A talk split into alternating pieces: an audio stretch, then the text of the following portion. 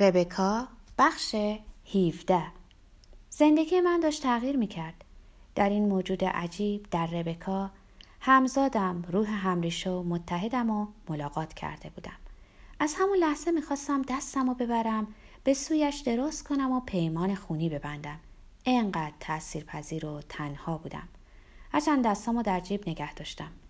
این علامت سرآغاز پیوندی تیره و تار بود که اکنون راه رو برای باقی داستان من هموار میکنه.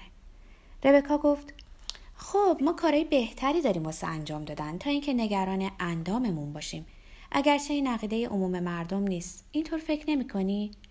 در حالی که به صورتم نگاه میکرد ابروهاشو بالا برد. اون واقعا زیبا بود، انقدر زیبا که مجبور بودم چشمامو برگردونم.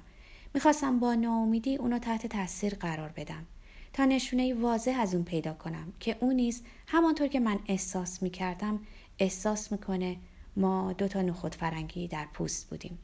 به دروغ گفتم عقیده عموم مردم واسم مهم نیست. پیش از این تا این حد گستاخ نبودم. یه یاغی شده بودم. دست به سینه گفت خیلی خوبه. ببین کمتر شده یه زن جوان به این عاقلی رو ملاقات کنم. تو یه کاترین هپبرن معمولی. این مقایسه اگه توسط هر شخص دیگری بیان میشد داشت مسخرم میکرد. اما رنجیده نشدم. خندیدم و سرخ شدم. ربکا هم خندید و بعد سرش رو تکون داد و گفت شوخی میکنم، منم همین جوریم. اهمیتی نمیدم مردم چه فکری میکنن. اما اگه راجع بهت نظر خوبی داشته باشن بهتره. مزایای خودشو داره. به هم دیگه نگاه کردیم و لبخند زدیم. خیره به هم بی هدف سر تکون دادیم. رابطمون جدی بود. به نظر چیز مهمی نمیرسید. مثل این بود که تمام بدبختی پنهانیم به جریانی قدرتمند تبدیل شده بود. مطمئنم که ربکا متوجه شجاعت دروغینم شده بود، اما اون زمان اینو نمیدونستم.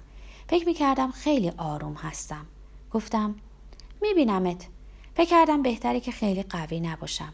ما برای همدیگه دست تکون دادیم و ربکا از میون سالن مثل یه پرنده یا گلی اغواگر به سمت دفتر به پرواز درآمد. کاملا در لامپ مهتابی کم نور ناپدید شد. مثل یه ربات راه میرفتم. به سمت میزم برگشتم. دستامو پشت کمرم قرار دادم. سوت میزدم. نه با آهنگ خاصی. اکنون جهانم تغییر کرده بود. اون روز بعد از ظهر من عبارتها و پاسخهای مشخصی رو برای استفاده جلوی ربکا آماده کرده بودم.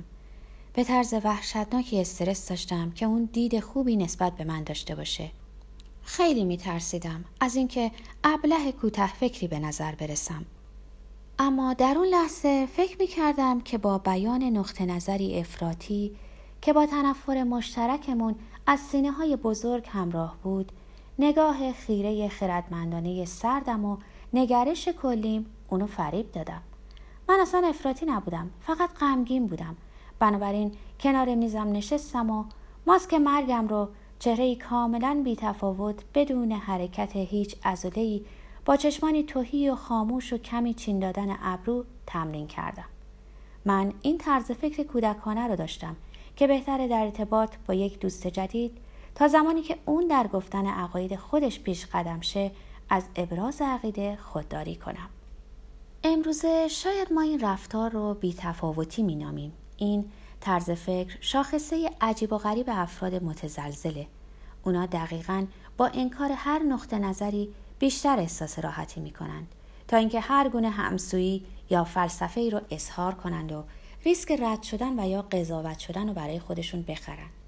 همونطور که گفتم فکر می کردم باید زبون در دهن بگیرم و تا جایی که می شد کناری گیری کنم تا ربکا قوانین بازی رو تنظیم کنه. بنابراین اگه از من می پرسید که کارم رو دوست دارم، شونه هامو بالا می اندازم و می گفتم یه فیش حقوقیه. اگه از من درباره گذشتم سوال می کرد، می گفتم هیچ چیز با ارزشی واسه تعریف کردن نداره. اما به مرگ مادرم مثل یه رویداد پوشیده از راز و رمز اشاره می کردم. انگار که اون توسط مافیا در منظره نور ماه زیر اسکله به قتل رسیده بود. یا شایدم من اونو کشته بودم. حیاتش رو با بالشی ازش گرفته بودم و تا به حال به احدی نگفته بودم. من انواع قلاب‌های من درآوردی رو داشتم که می‌خواستم از اونا برای به دام انداختنش استفاده کنم. اگر ربکا میخواست علایق و سرگرمی هامو بدونه، میگفتم خوندن کتاب و در صورتی که بخواد بدونه چه کتابی، میگفتم شخصیه. میگفتم که برای من خوندن مثل عشقبازیه و اونو به هیچ کس نمیگم. فکر میکردم با این کار خیلی فریبنده میشم. نتیجه گرفته بودم که ربکا یه معلمه یا هرچی که بود از من خیلی مؤدبانه تشکر میکنه. البته نمیتونستم درباره ادبیات گفتگو کنم. برام صحبت کردن درباره مسائلی که در زندگی خودم اهمیت داشتن آسان‌تر بود. به عنوان مثال، تو جین میخوری؟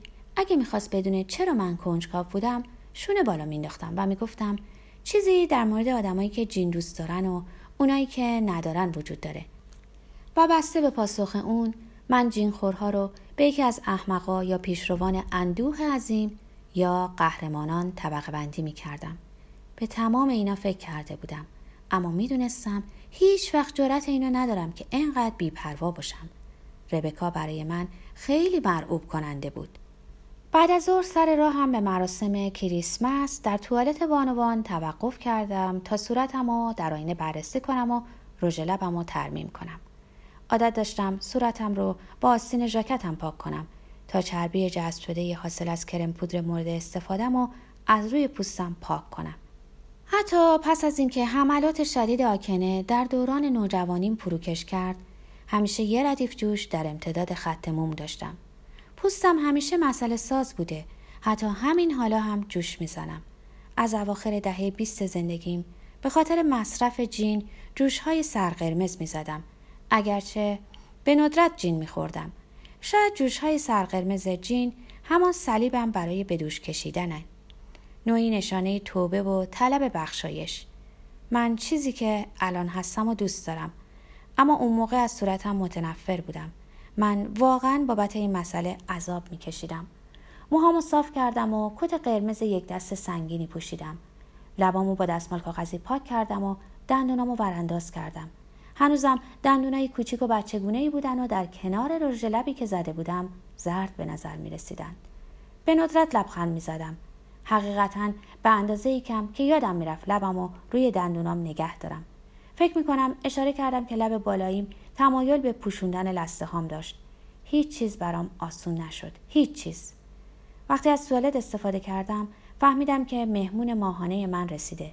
خیلی احساس بدی داشتم. در حقیقت به صورت کلی با توجه به اعصاب خورد و تغذیه وحشتناکم، این یه معجزه بود که قاعده می شدم. البته از باروریم استفاده درستی نکردم. یه بار شد، اما قبل از اینکه به چیز خاصی تبدیل شه از بین رفت و بعد یه دفعه دیگه هم شد، اما از شرش خلاص شدم. نمیتونم بگم از اینکه هیچ وقت بچه‌ای نداشتم متاسف نیستم، اما حسرت هیچ فایده‌ای نداره. اون روز در مرهد به جای اینکه برای خوردن و نوشیدن مکمل‌های مناسب به سمت کمدم برگردم، یه رول دستمال کاغذی رو روی زمین باز کردم و اونو تا کردم و در زیر لباس سیرم گذاشتم. کاغذی خشک و زمخت به رنگ کیسه‌های خرید فروشگاه خاربار بود. علی‌رغم بدبختی خشن مرهد، تصویر اون روز زندان در ذهنم کمتر مثل یک زندان و بیشتر شبیه شیرخوارگاهه. سالونا به لطف داوطلبان کلیسا که آخر هفته برای نصب نقاشی‌های ترسناک پورتری عیسی و سانتا کلوز اومده بودن تزیین شده بود. کریسمس همیشه نوعی بازی بوده و اکنون از اعتراف به اون امتناع می‌کنم. خیلی دردناکه. من مردی که در دهه سوم زندگی ملاقات کردم به یاد دارم. اون یه شب گوش منو گیر آورد و درباره دوران خوش کودکیش، هدیه‌های زیر درخت، کاکائو، توله سگا و کباب کردن بلوط روی آتش روباز وراجی کرد. از هیچ کس بیشتر از مردایی که دوران کودکی خوبی داشتن متنفر نیستم. شاید دکتر فرای فکر می‌کرده کریسمس برای ذهن و روان مفیده. همیشه پسرا رو تشویق می‌کرد که در فعالیت‌های تعطیلات مثل خوندن سرود کریسمس و درست کردن کارت کریسمس برای همدیگه شرکت کنند. این کار هر بار نتیجه معکوس می‌داد، چون پسرا رو در زندان به دلیل سرود خواندن تحقیر می‌کردن و ممکن بود دعوا کنن.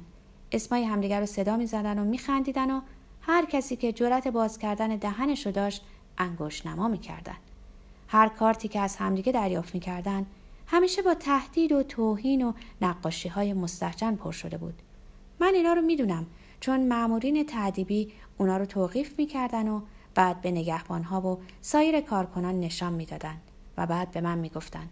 مطمئنم این کار برای تحقیر من بود که میبایست اونا رو بایگانی کنم. کریسمس لعنتیت مبارک.